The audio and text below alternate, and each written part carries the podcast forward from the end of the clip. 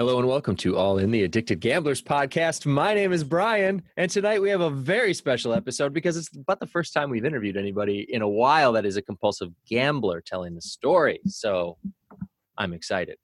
Jeff, what's up? Hey, Brian. We have Tiffany here today, and she's one of our favorites, isn't she? We did. I met Tiffany because you asked Tiffany, I believe, if she wanted to join our virtual meetings. Yeah. And she said yes. And then I met Tiffany, and now I've spoken with Tiffany many times and begged Tiffany to come on here and share her story. And she is here. Hi, Tiffany. Welcome. Hi, guys. How's it Hey, going? Tiffany. Hi. Good to be here.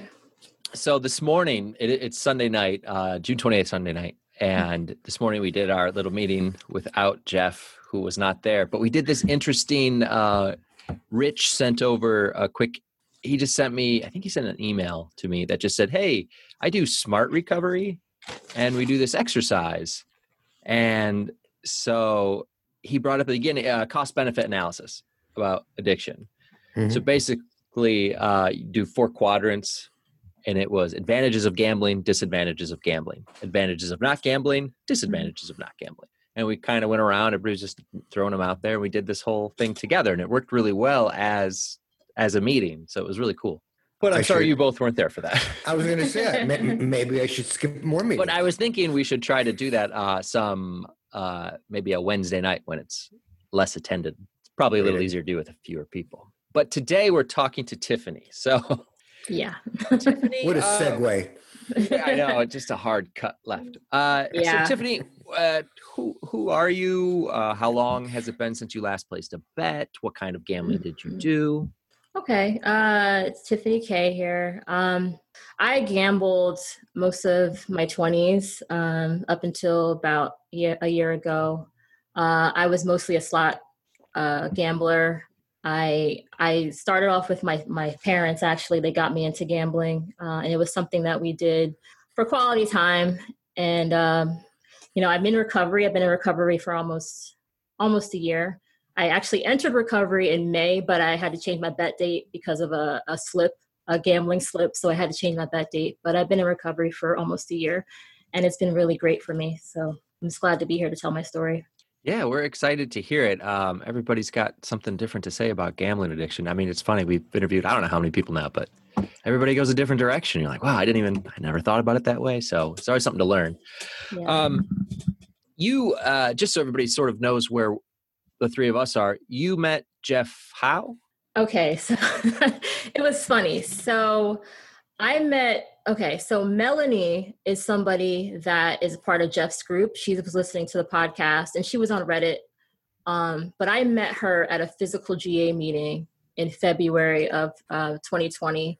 And, you know, she was one of the only women in, in the meeting. So I had to like talk to her, you know, and she was telling me about Jeff's podcast. I don't, I never listened to podcasts. That really wasn't my thing Sure. so I was I was curious. So she told me about it and said she she actually was looking at that before she even came to a meeting for a while.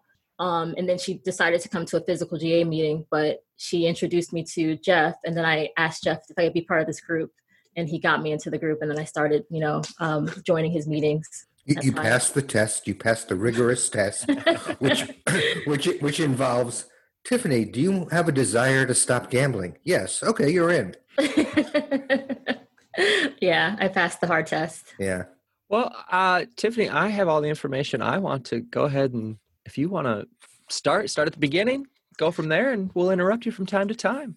All right. Uh, well, okay. Tiffany K, compulsive gambler. My last bet date was 9 22 2019. Um, great to be on the podcast. So, my gambling story starts from before I could even start gambling. I was introduced to gambling, I saw it growing up. Um, my mom and my dad were both gamblers. My dad was a compulsive gambler he um, played New Jersey lottery, PA lottery. He did scratch offs. He did um, the casino. My mom was just strictly a casino gambler, but I saw that growing up. You know, him playing the uh, the lottery for most most of it, and he would he would spend a lot of money, but a lot of times he would win.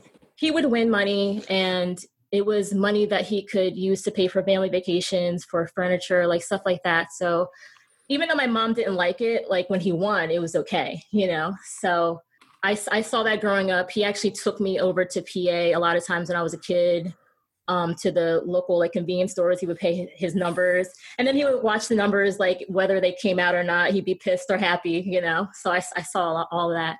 Um, I got introduced to um, the casino at 21.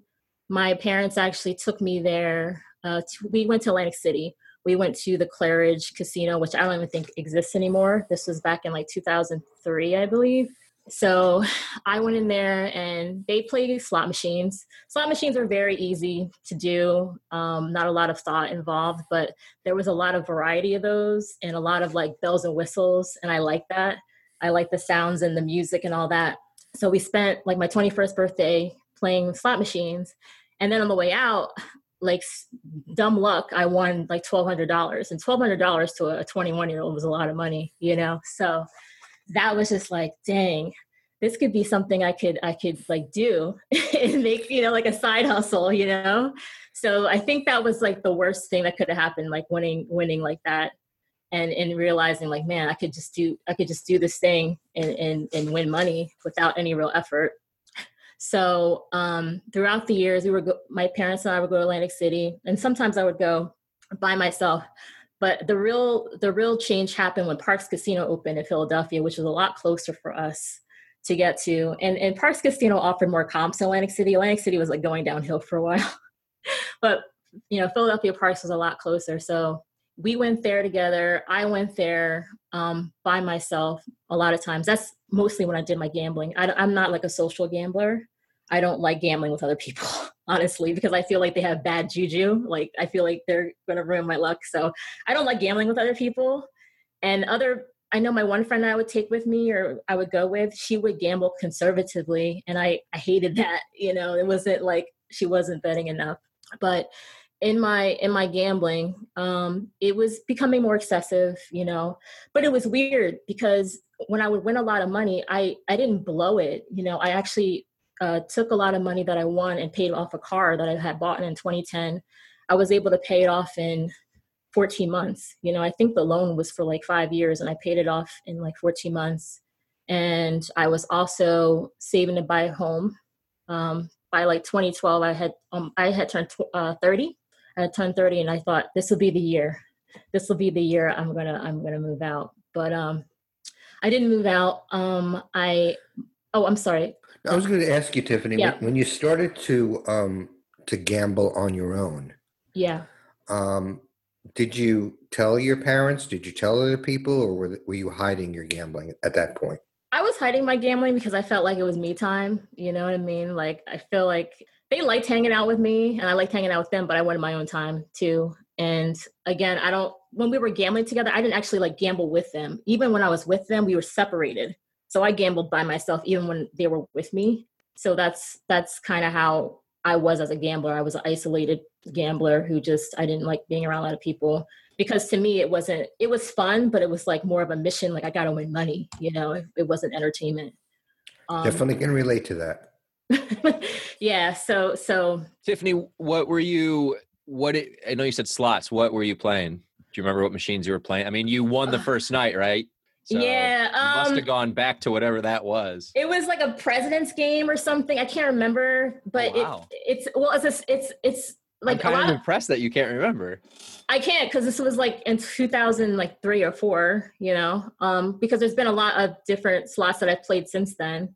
And I did, I, you know, I don't, I didn't go to Atlantic City after a long time. Like I was done, like Atlantic City is way too far to drive anyway. So for me, is like over an hour where Parx Casino was like 35 minutes, you know, I'm just like going there.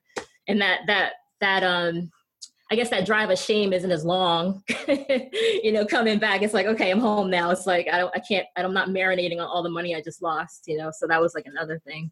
Um, but yeah, so when I was, uh, when I gambled alone, I would rationalize, oh, I'll just make the money back. Cause at this point I was still living at home. I was, um, I was able to save a lot and, um, I was working a lot too. I think I had two jobs. I always had two jobs. I just like working. I think that's the compulsive side of me it's not just gambling it's you know workaholism it's overeating like i'm just a compulsive person and so working a lot is not like something new to me so i was able to fund my gambling that way But like I said before, in 2012, I was looking to move out. I had a down payment of a home, but my mom got diagnosed with cancer, you know, and I was just like a lot.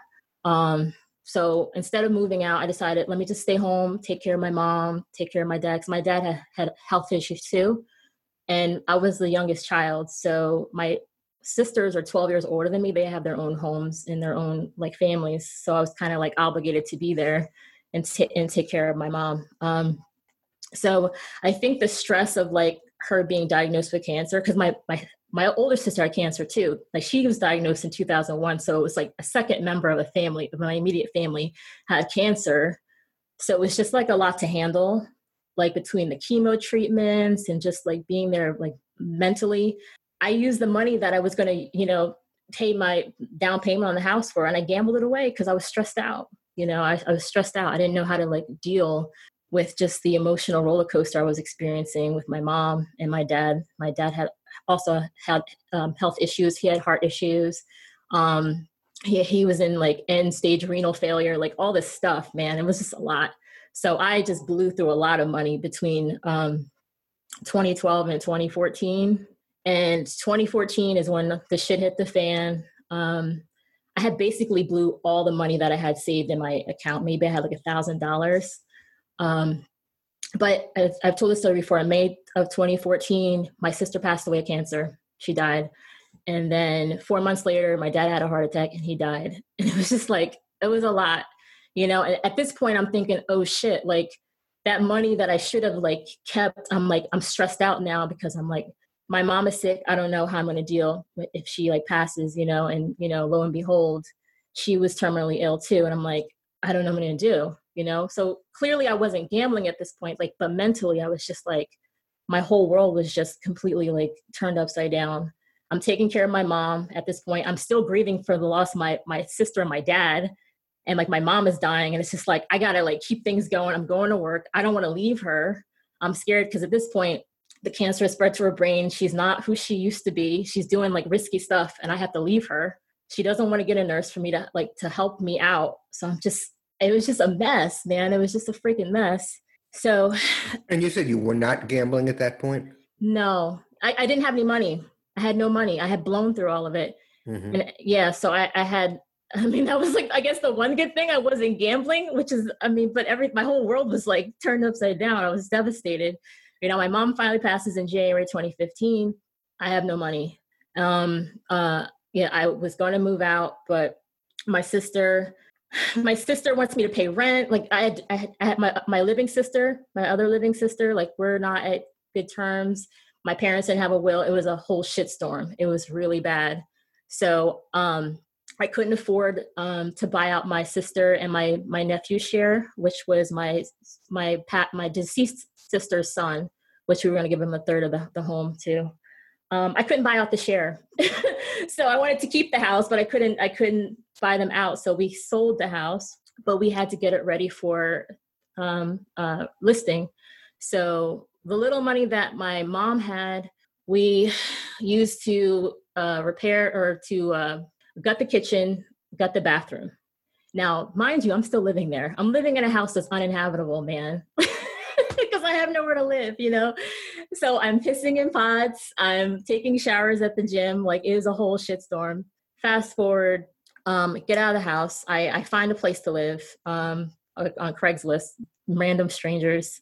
I moved out. Again, I'm working. No, no gambling. No gambling. So the house sits for a year. I'm, I'm working a lot just to pay the taxes and, and just to keep it going until it's sold. It finally sells in 2016, and that's when I get money. I get a third of the sale of the house, and that's when the gambling picks up again. But it's not compulsive yet. Like it's excessive, and i'm kind of i'm still like you know working i'm still responsible. I'm not like i'm not going through a lot of the money but i am like back into the to the action again with the casino. It was just a way for me to deal with my grief. There was just so much going on. And um so at that point tiffany did you feel that you had a gambling problem? Yeah. Well i knew i knew i had a problem um that i probably should have sought help for. And the funny thing is i'm very close to my ex coworker at the time because we worked together for seven years. I would tell her these things. I was like, oh, I lost so much money. Like it was almost like okay, well, if you're losing money, why don't you try to get help? But it was just like I would rationalize, oh, it's okay, I'll, I'll, I'll win it back. So I was like openly saying like I have a problem without saying I have a problem. If that makes any sense. Just complaining about all the money I was losing. um, so anyway, uh, yeah, I got back into gambling 2016 to 2018. Uh, 2018 is when it really got out of control, and I'll tell you why. 2018 is when I left my job that I had for 10 years. I just voluntarily left. I wanted to move on professionally. And that was like the last anchor of my old life. You know, I had lost my parents, I had lost my sister, I had lost the house that I lived in most of my life. This was the last thing that was part of my old life. So when I when I walked away from that to something I thought was better, I just like lost it because I just didn't know who I was anymore. I had nothing anchoring me to my old life. So I actually jumped from like five jobs. I had five jobs in 2018. So I had like no type of professional stability. And that's when the gambling got really bad. I just had like no reason to um to stop. You know, nobody again, I live by myself. I have no spouse, nobody keeping me accountable, checking in on me. Yeah, I just like went ape shit, you know? And um that's when it got really, really bad. It got really bad. And mean, did you did you I mean, did you talk to anybody? I mean, I can't imagine what you must have gone through. I mean, so many tragedies, and and uh, and as you say, your whole life was just you know um, destroyed, uh, and you had to start from from scratch. Um, did you go through any any kind of therapy, or did you have friends that you spoke with? How did you deal with all this stuff? Um, I did seek counseling i believe in uh, fall of 2018 so i did start to see like a grief counselor just to kind of talk about everything that happened because i had buried it you know i was just in survival mode like i have to do this i have to do that like i just keep going going going until finally like i guess the realization of all the stuff that i dealt with kind of just overwhelmed me it's like oh man that was so much stuff so it was like a like a what do you call it like a delayed onset reaction of everything that happened so i, I did seek counseling um I hadn't really talked to anybody though. I really hadn't um like really revealed that I was I was going through all that. And I did go I will say this, I did go to a GA meeting in 2018, but then, you know, I sat in the meeting and then I I judged everyone saying, "Oh, you know what? I don't have a problem. They have problems. You know, they lost their jobs, they lost their relationships. I'm still surviving. I'm okay, you know." So I did know GA was out there. I just wasn't ready in 2018, you know. Um, but uh, yeah, so again, 2018, that was when it was really bad. Um, and finally, I, I, I got like the compulsiveness was really bad 2018 through 2019 until I don't know if I had like a higher power moment, but I started to feel a lot of guilt associated with um, gambling the par- the money my parents had left me. Well, they didn't really leave me, but I, I got from the sale of the home, the home that I grew up in, that they provided like a well balanced um, childhood for me, and I felt guilty spending that money. So I finally said, you know, I have to get help, and that's when I walked into the rooms in May of 2019. Um, and again, I've told this story before. I walked into a room full of men. you know, and it was just like, oh man, this is really hard. but somebody, uh, so another woman did come in, and it was it was it was good. Um, and I've been in recovery ever since. I've been going to many meetings, and it's been helping me. Um, did you imme- did you immediately recognize that GA was was going to help you, or how how did you feel about it when you started to go to meetings? I knew it was going to help me, but I, I knew it was going to be so hard because like gambling was my crutch and I just didn't know if I could function without it. You know, and, and I say this, I've said this before. When my parents had passed, I had lost a part of my identity with them because I was a caregiver for so long. I had basically um, gave up my identity and my life for them to take, take care of them. Of course, I would do it again in a heartbeat but I lost my identity when they passed. And then I felt like I lost part of my identity when I stopped gambling because it's like, who am I without gambling? You know, this was like who I was because it filled the void of what I lost, you know? So it's just like, can I really do this? and the early days were hard. You know, I went to a lot of meetings because the urges were really, really intense. And that that kind of bought me time. I knew it was go- wasn't going to be recovery, but I just needed just to get through the urges.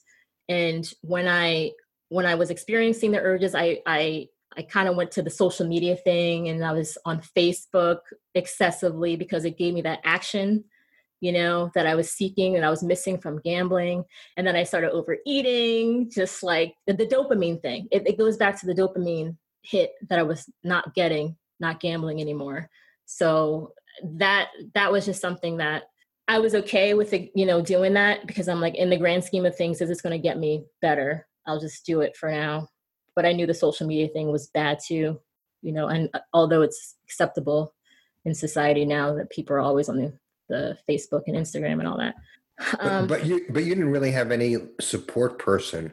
You know, we we always in meetings talk about you know either the people that we live with, our significant yeah. other, our you know parents, children, yeah, people that we rely on maybe to um, give access to our finances or turn our finances over yeah. to you didn't have anybody no i had the people in the room and that's why i went to a lot of meetings mm. because mm. I, I, realized early that um, you know I, I don't have any accountability in my personal life so i have to use the people in the rooms to do that. And i i purposely put myself in uh, service um, positions like greeter like simple stuff greeter room rep. I went to south jersey intergroup just to kind of educate myself on uh, ga and what they're about but like I, I purposely did that so to, to keep me accountable to the group to the room because if I effed up, I I lose those those positions, you know. So that that helps me a lot. The people in the room and the service that I I provided to the fellowship. So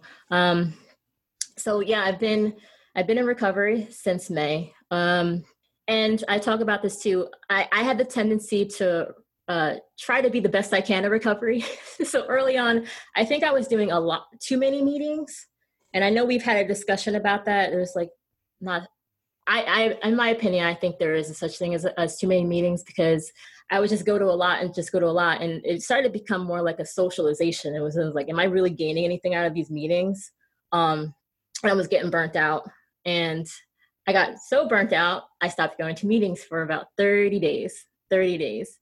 And in those 30 days, I I didn't go back to the bet. I didn't go back to the bet, but I I felt like I wasn't recovering. I was just stagnant and I felt like my character defects were in full display because I didn't really know how to like handle.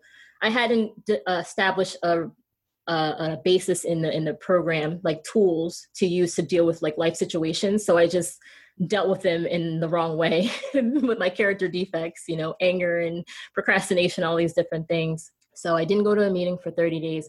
Finally, I I felt like I had to go because I knew I would I would eventually go back to the bet and I realized that's how it happens. That's how it happens with a lot of people in recovery. They stop going to meetings, they get complacent, and one way or another, they get back to the bet. It may not happen right away, but slowly but surely they get back there. And I knew like, okay, I don't want that to happen. So I had to push through the resistance of not having gone to a meeting for 30 days and establish that routine again of going to meetings. But this time with the meetings, I felt like, okay, you have to have more of a balance. You can't be all or nothing like you were in your gambling. You have to, you know, have GA, but also have your own personal life. Like that's normal, you know? So I've approached recovery differently since then. I'm just really trying to, again, practice self care. I love talking about self care because it's so important. I practice self care. I've established um, interests, and that that was another big thing in, in early recovery. Filling the void, filling the void was something that took me a long time because it was it's so hard to try to figure out things that you like. You know, you have to kind of feel your way out, feel your way, and kind of see like, oh, I don't know if I like this, and it takes work you know it's just it's so easy just to gamble. It's like okay let's just gamble. But to actually figure out like hobbies that took a lot of work. Yeah so i started doing that you know filling my time i like i love zumba i like to read like all these different things helped me. And that's that's really what i'm trying to practice is like balance and self-care. Now i will say in january of this year i was i was going through the steps I'm gonna just back it up. I was going through, you know, the the 12 steps of the GA program, and I was stuck at step two. Step two talks about faith, and I had no faith coming into the program. You know, I basically, you know, I was mad at God for everything that happened with my family, and then I see this, this step two and I'm pissed because I'm like, oh, this faith crap. Oh man, you know. So that was a big hurdle. Step one was easy for me to get through, but step two took a while. Step two took a, a huge while, uh, a long time.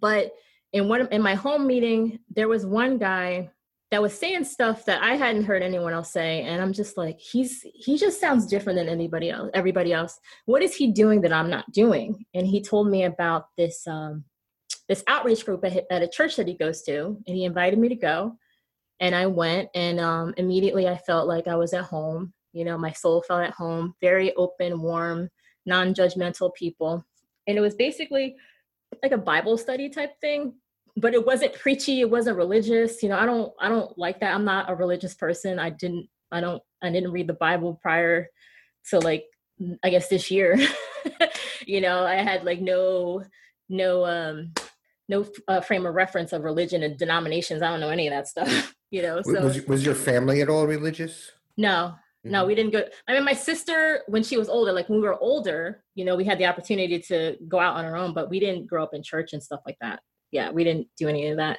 Um, so anyway, it was it was like a non-judgmental group, and I was going like every Wednesday night, and little by little, my my faith started growing. It started growing exponentially, actually, and I, I feel like that's helped me in the COVID situation because I really I utilized the time to do step work. I got a sponsor. I got a sponsor during this COVID time. I, you know, I'm talking to my sponsor and we're going through the steps. I'm on step four now, which is a doozy of a step.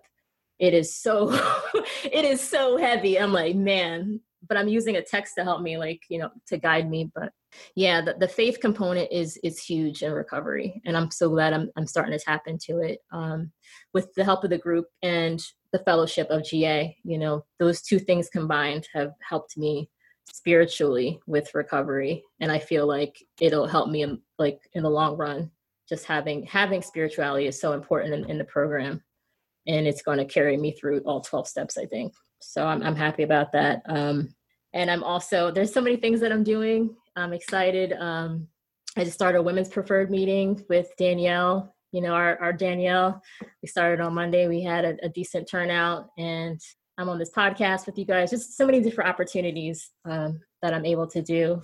You know, being bet free. You know, I actually I have a life that I never thought I could ever have. I never thought I could be happy, honestly. And I pinch myself because I can't believe this is my life. You know, I'm so grateful. So uh, I guess I guess I'm done.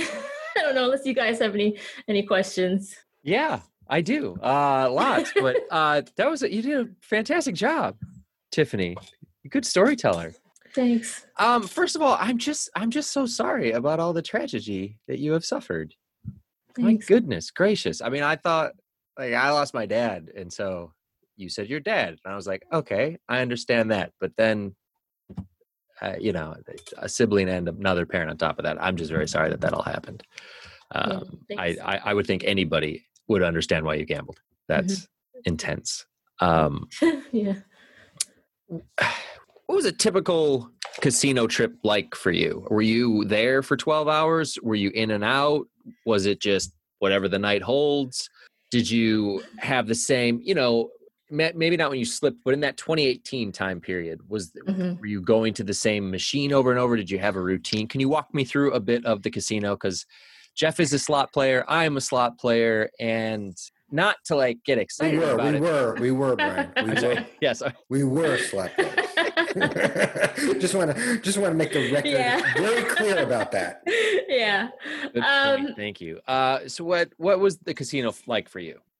Yeah. So first of all, a lot of times I would get the um like the flyers in the mail. So I would I would have like a game plan as to like what days I would go, what would give me the most comps, because Parx Casino offered a lot of like giveaways, and that kind of got me in there you know, you know, I would, I would, I would rationalize. I'm just trying to get this like this this free like plate set or whatever, and of course, you know, I would get it and then start playing. You know, that's how they got me.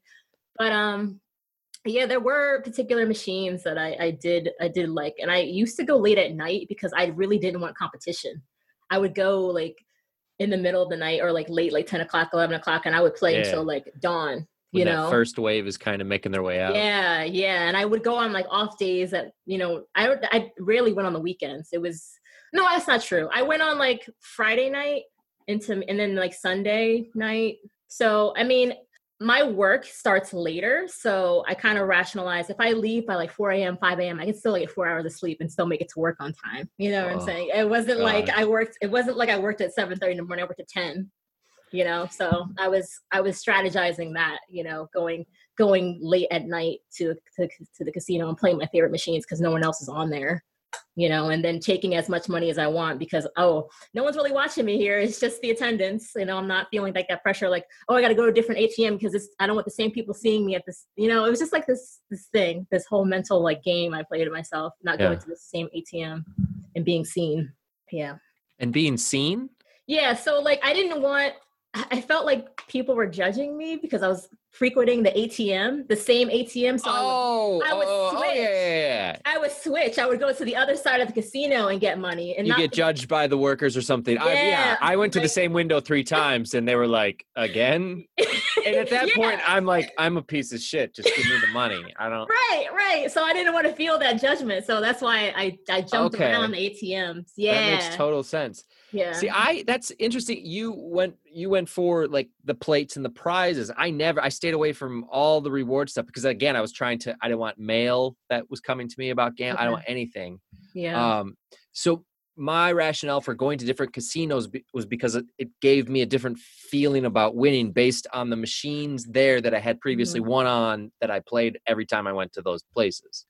Mhm. And so it was Well- just like a feeling of what may work tonight. Where am I going? Or, you know, time because some were farther. But you went for the plates and the prizes. That kind of got you in the door.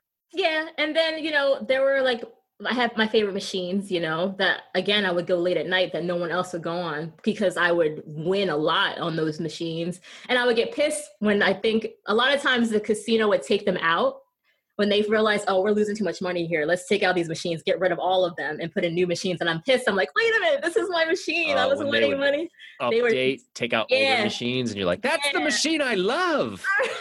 all right. Yeah. i'm just like damn it well, what was it? What- What were you playing? What What were those favorites that you were going to all the time? Because there's a few different types of slots, and I'm always like, why would anyone play that type of like? That is Oh. like that's the judgment I have. Like, why are you playing that? Nobody wins on that. Yeah, like the ones that were like, I don't know, like you had like eight different ways of winning and um so the the like the, the multi, lines, the multi the multi yeah, the multiple not so not the like the seven seven seven diamond diamond Yeah. diamond, not those. yeah, and and those machine and machines that gave you like bonus rounds. I love bonus rounds, Yeah. like random bonus rounds, especially. I it's just like ex- exciting. That's like what Jeff and I as well. yeah, like the bonus you- round was there's some Yeah. specific bonus noises. Yes, and you get like so hyped because the music comes on. You're like, oh man, this is it, you know. And I I'll admit, it like in the last six years since I haven't gambled, I have listened to those sounds from time to time. I've heard them, and I'm like, it puts you right back. you know what's funny before i went into like ga what i would do to to kind of like uh, i guess temper my my gambling i would watch youtube videos of people gambling to kind of like get that sense of oh man i felt like i was there like have you ever done this where you like watch youtube I videos of, understand what you mean. of people gambling like you felt like you're living vicariously through them if that makes it- any sense It gave you a little bit of excitement because yeah in the same because it lights up the same. You're still hearing the lights and the sound. Right, and it's not like- your money, and, but and they're winning. They're winning. They, they're not. I mean, there's no YouTube videos of people losing. You know what I'm saying? So it's like it's people winning. we put those out. yeah.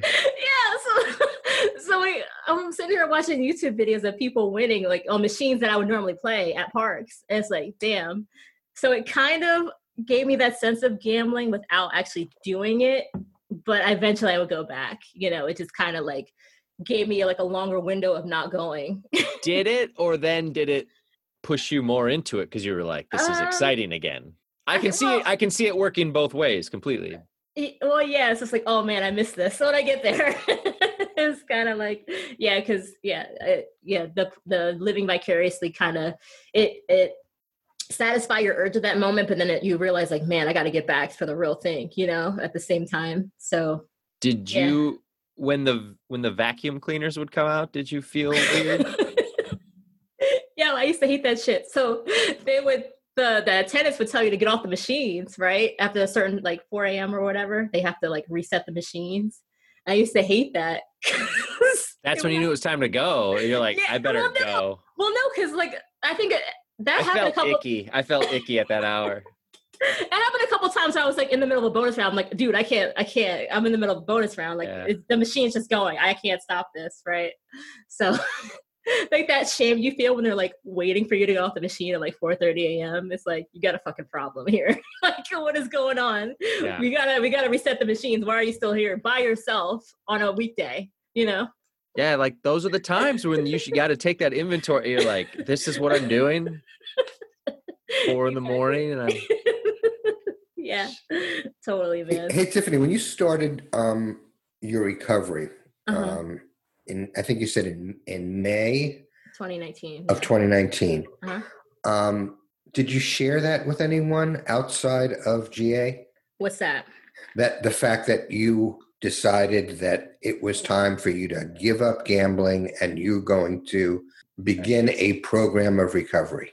Anybody that you share that with in your personal life? my sister. Oh yeah that was weird. So i gotta tell you this. So a, uh, a week after i went into recovery my sister and i we had tickets to see um this this r&b group named uh who is it? Dru Hill and, and after seven like r&b group but they were it was at atlantic city atlantic city man i had like bought tickets this is for mother's day i went in may 5th and then mother's day was the following like may 12th of 2019 and I'm like, should I tell my sister I'm in GA a week into recovery? You know what I'm saying? So I told my sister, who's an attorney, she's an attorney, um, that you know I have a gambling problem.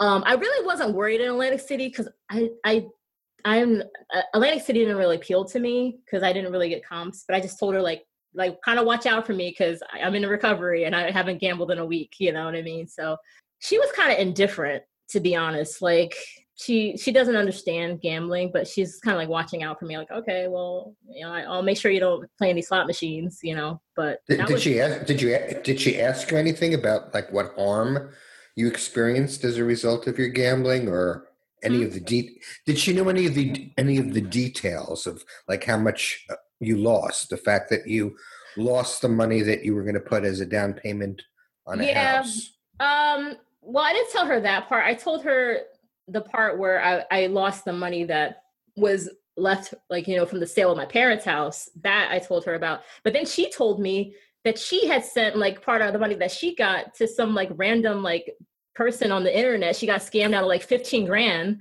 So we like both revealed like just just crazy like you know spending of money. So she really couldn't judge me because of what she had just done. So it was just like, all right, well, it was weird. It was Mhm. weird. Um, but yeah, she was like the only one I told. I eventually told my ex roommates who I was living with for four years after my my parents had passed away. I had moved in uh, that I met on Craigslist. I told them after I moved out because I didn't want them to feel obligated to let me live there longer. They were trying to sell their own home. Like I had lived there for four years, but I didn't I didn't want to put the pressure on them like to allow me to stay there longer because it's like I fucked up, you know what I mean? Like if you had plans to sell the house, let me just move out, you know, and not tell you about my gambling problem until I'm out and I tell you, hey, I have a gambling problem. So that way I didn't I don't want to put the pressure on them like, you know, to allow because they would have let me stay there, you know, knowing I had, I had messed up my money when I should have been I would have I should have been saving so much more money. I was barely paying anything when I lived there, like five hundred fifty dollars for rent a month. You know, you know, I blew it. I blew so much money with gambling. did, did you ever go into debt i mean did you you know max out credit cards did you go and get payday loans you know all the things that you've heard so many people do I didn't. It, didn't- it hadn't gotten that far, so I hadn't. I hadn't hit rock bottom. Um, but I saw it coming. I saw like once once I blew through the money that I had from the sale of my parents' house, I would eventually just start going through my money and whatever. You know, I just I just saw the progression of, of the of the bet or the the addiction, and I had to stop it, or else I was gonna you know end up. like the people that I had originally judged in the first meeting I went to in 2018 who lost everything, you know? How, how do you feel now when you hear the stories of the people that uh, obviously experienced a lot more harm than you did? Um, I mean, I, I can't really judge them because I, like I said, I was on, I was on my way to that too. I just, I just I, feel for them, but I'm, I think a lot of, in a lot of those situations, they have support, which I'm grateful for. Now to hit rock bottom and not have anyone, I don't know if I would have survived that, to be honest, because that, that's just horrible not to have support or uh, children or a, a spouse to kind of keep you accountable. So, Tiffany, it's fair to say that you're quite happy in recovery. Yeah, yeah. Like my life has purpose. It's great. You know, I'm I'm really happy. I'm happy to give back. So And you have good. a you have a good balance going right now. You don't have you're not going to too many meetings. um. well, sometimes I struggle. I You struggle. seem to manage it though, because you join us for the virtual meetings, and you say sometimes Yeah. like, "I'm not going to come. That's too many this week," and that's perfect. Yeah. Well, that was a that was a huge problem of mine. I think in general in my life, I I am like really bad with boundaries and telling people no. I'm a people pleaser, which is uh, I know it's part of like my fourth um, step inventory. Like that's self sabotage. To me, self sabotage is people pleasing. you know, because I I have to like take care of myself and say no. You know, and to value like my own um, self care, and that's not selfish. That's just you know self preservation, and I'm just trying to practice that and take a step back and enjoy my life and not just be like one thing or another you know be there i'm multifaceted you know and that's that's something that i'm trying to practice Awesome. Well, Tiffany, it's been a real pleasure oh it's to listen over to your story. I'm I'm glad you finally were able to come on here and do this. yeah it's been great thank you Um, I guess we'll see you again on uh, Wednesday for a meeting. uh yeah maybe She's already backing out. Yeah, no, it depends if she needs it, it- she needs that rejuvenation day or whatever she. What do you call it? Self care day. self-care sunday which is not Self care Sunday. it's yes. it's being infiltrated it seems like every sunday I I, choo- I I I choose a, a hot fudge Sunday rather than a self jeff care i gotta Sunday. ask i gotta ask you something jeff if you don't Go mind ahead. Eh, sure. how do you not get i know you, we had talked about this before how do you not burn out from a lot of meetings because you do a lot too like you're on all these meetings Yeah. on zoom with your group and it's just like can you just sit out one day like like what's going on here I actually sat out one day. oh wow I sat I sat out on Thursday night when my when my daughter was in labor because oh well I was a little distracted. yeah So I called. Um, I asked Danielle, who I knew was was going to attend the meeting. Yeah said, "Would you mind doing this?" And so it was good.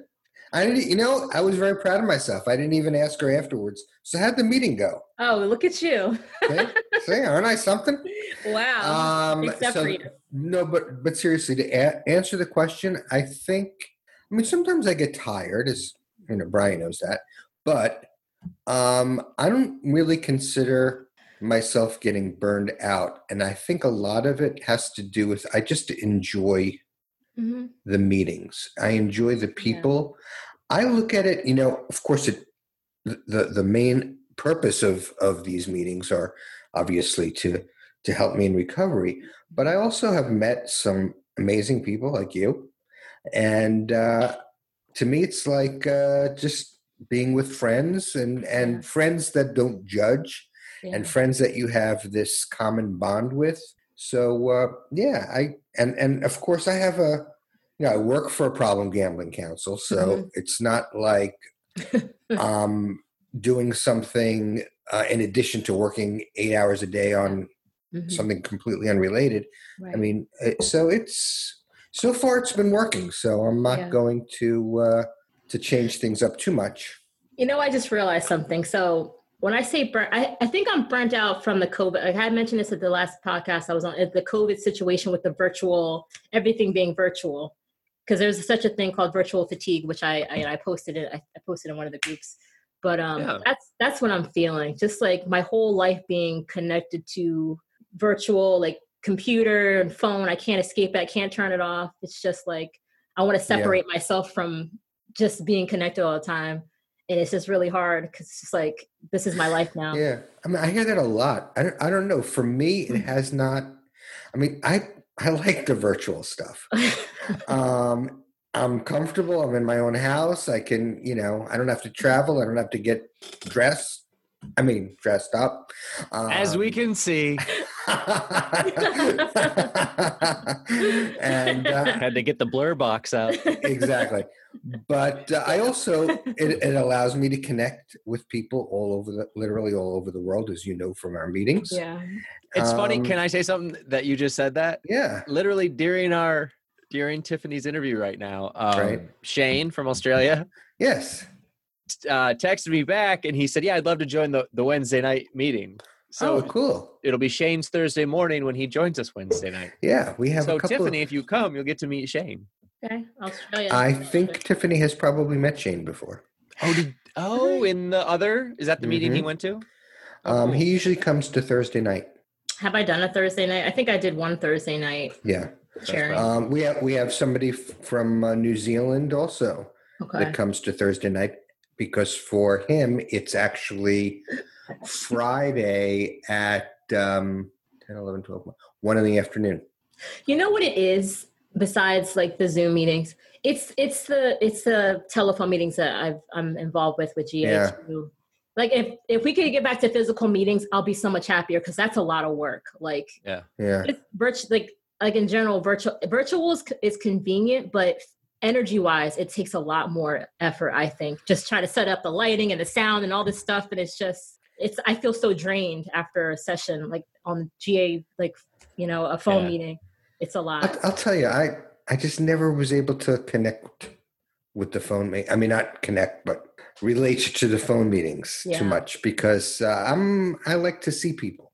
hmm Um, but Hey, since I you know. both are mentioning uh, meetings right now, uh, yes, can you do you want to pimp your Zoom meetings at all? And I think Tiffany can pimp them. And uh, Tiffany, do you want to pimp your uh, women's? But that doesn't Mhm. sound that doesn't that work sounds really hard Yeah, it sounds. No, no, no, no. Uh, do you want to talk there. about your your your Uh, women's oh, meeting? promote it oh yeah Yes. Promote, yes, promote. Yes, I, I will do that. So yeah, the women's preferred meeting right now. I s- Danielle and I started it because we noticed um, that there isn't one. There's one for North Jersey, which is one that I've gone to physically as a physical meeting.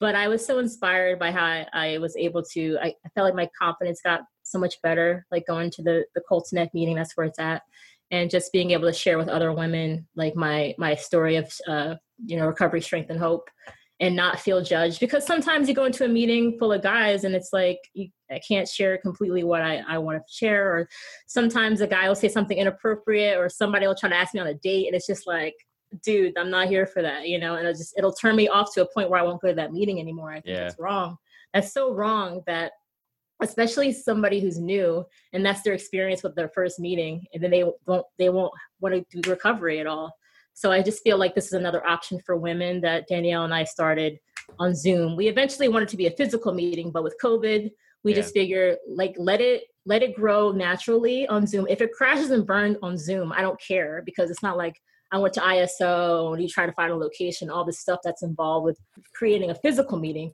Just let it develop naturally on Zoom and see how women feel about it if they want it to be a physical meeting or not. So we just started that on um, last Monday, and it'll be every Monday at eight o'clock. You know, thereafter.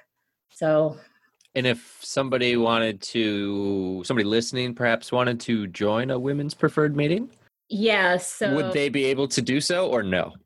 Th- they could. Well, on this one because it's virtual, But when you move it to a physical, it's right, Right. It's it's limited to the region of you know South Jersey. yeah. So, Yeah. so how preferred is it? How preferred is it? Yeah, I mean, you know, is it like women's only or really? women's No, no, preferred? we can't. We can't say women's only because that's discrimination. So we can Ah, say women's okay. preferred because I mean, men have gone to the Colts Neck meeting from what I've heard because that meeting's only two two years old. But one of the women have told me that a man did show up and they got therapy and all that. So we can't turn a man Right. away. But it, I mean, we prefer just to have women there, you know. But if a man shows up, we can't deny him, you know. And you're going to welcome him, aren't you? Yeah, of course. Oh. Well, and and Tiffany, now that people have listened to you speak for the last hour, Mhm. people should know that you and Danielle, uh, who I also met through Jeff through these virtual meetings, you guys are gonna do some podcasts for us for Yeah. for for a run. to talk Yeah. about whatever you guys want to talk about. You and Danielle have. A Yeah. women's preferred podcast. I'm trying. I'm trying hard not to like. Call Ma- it that. Like, yeah, I don't want to put the like- onus on that. I just Yeah. you guys talk about gambling however you want. But yeah, so right. Jeff, I know. Yeah, through a woman's like a younger 30 something year old woman's lens. Mhm. Yeah. Yeah, so that's exciting. So I think we're Yeah. gonna start that this week or next week. Uh, they'll be able to hear you and Ti- uh, you and Tiffany. You are Tiffany. You and Danielle talking about gambling. yeah. It's pretty exciting. Sort of I won't like- reveal the title yet until that first one. It's like it's like all in the view. No, No. that show is awful. awful, Jeff. Awful. Bad example. Come on, we're gonna have Tiffany and Danielle are way better than that. I'd much rather watch those two have a nice discussion about the Uh-huh. issues they speak on the View instead of hearing everyone on the View just yell at each other. Right. Oh, yeah. How dare you, Jeff? sorry, I just could not help myself. Mhm. well, if that's it for everybody, again, thank you very much, Tiffany, and we'll be hearing from you again soon. My thanks to Jeff. My thanks to Brian. My thanks to Tiffany. Yeah. Thanks for having me on here, guys. Thanks. Absolutely. Much. All right, have a good night. Thanks for listening, everybody.